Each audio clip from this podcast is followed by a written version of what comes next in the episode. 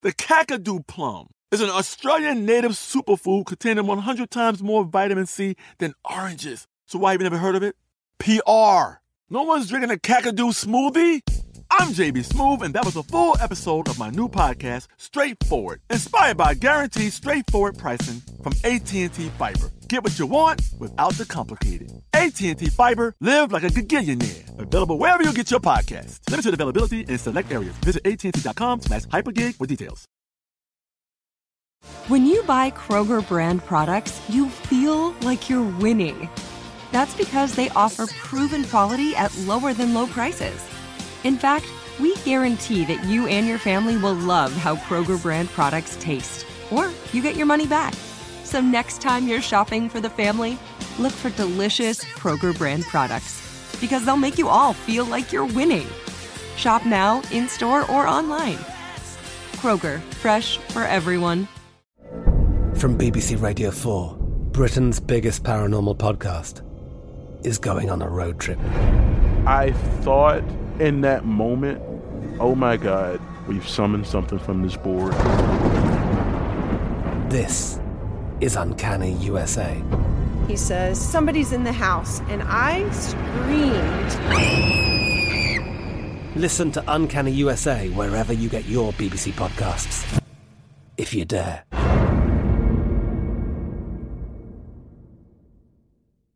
Xfinity has free premium networks for everyone this month, no matter what kind of entertainment you love. Addicted to true crime? Catch killer cases and more spine-tingling shows on A&E Crime Central. Crave adventure? Explore Asian action movies on Hi-YAH. Searching for something extreme? Check out skating, snowboarding, and more on Fuel TV Plus, the global home of action sports. And find crowd-pleasing bops on iHeartRadio's Hit Nation playlist. There's new free shows and movies to love every week. Say free this week in your Xfinity voice remote.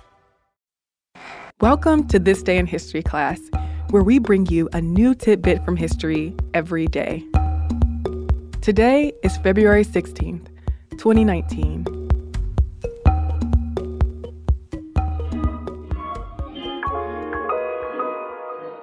The day was February 16th, 1959. Communist revolutionary Fidel Castro was sworn in as the Prime Minister of Cuba in the cabinet room of the presidential palace in Havana. At 32 years old, Castro had become the country's youngest ever prime minister.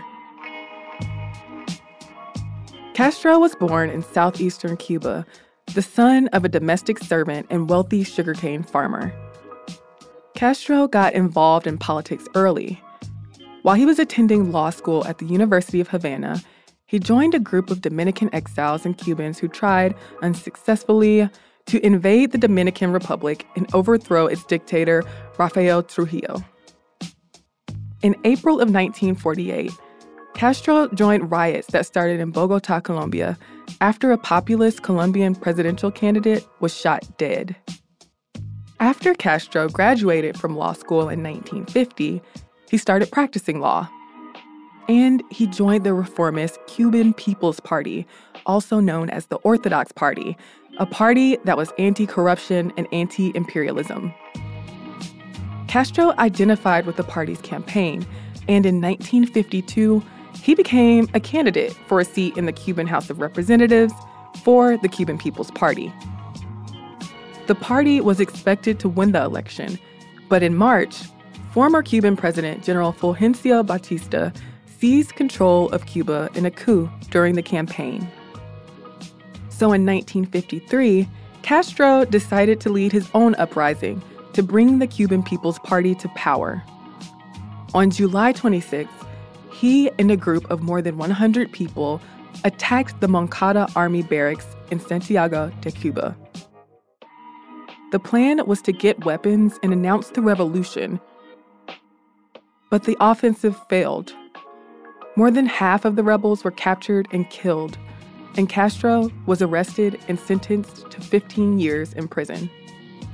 But Castro's popularity was rising, and his revolution was gaining support. Batista ordered Castro and his brother Raul to be released from prison in 1955 as part of a general amnesty. But Fidel and Raul soon left for Mexico, where they linked up with Marxist revolutionary and guerrilla leader Che Guevara. There, they began planning another attempt to overthrow the Cuban government and enlisting recruits to organize what became known as the 26th of July movement.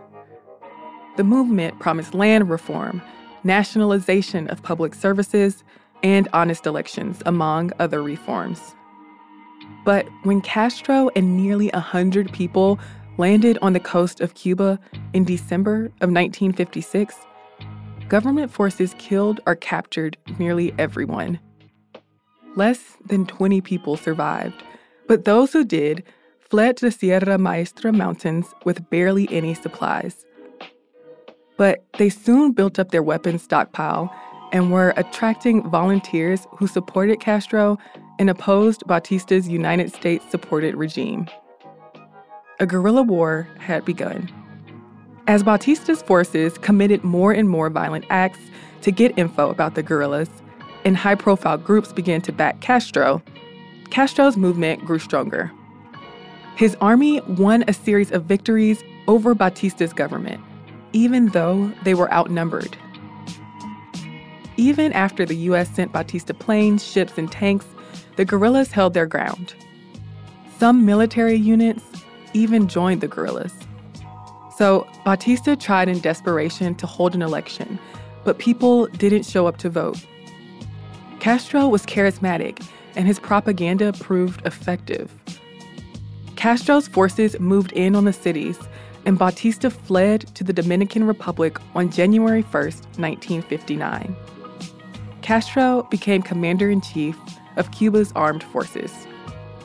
Once Castro took over as prime minister, replacing Jose Manuel Cardona, he persecuted people in Batista's old regime for war crimes, expanded social services, redistributed land among peasants, and abolished race based segregation and facilities. He also suppressed oppositional press, arrested counter revolutionaries, cracked down on what he considered moral wrongs, and adopted a one party state.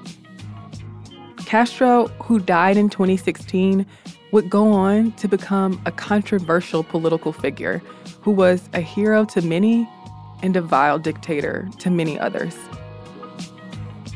I'm Eves Jeffcoat, and hopefully, you know a little more about history today than you did yesterday. Tune in tomorrow for another day in history.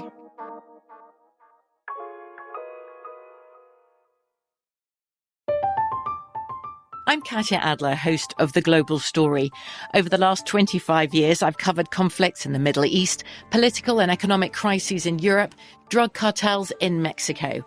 Now I'm covering the stories behind the news all over the world in conversation with those who break it.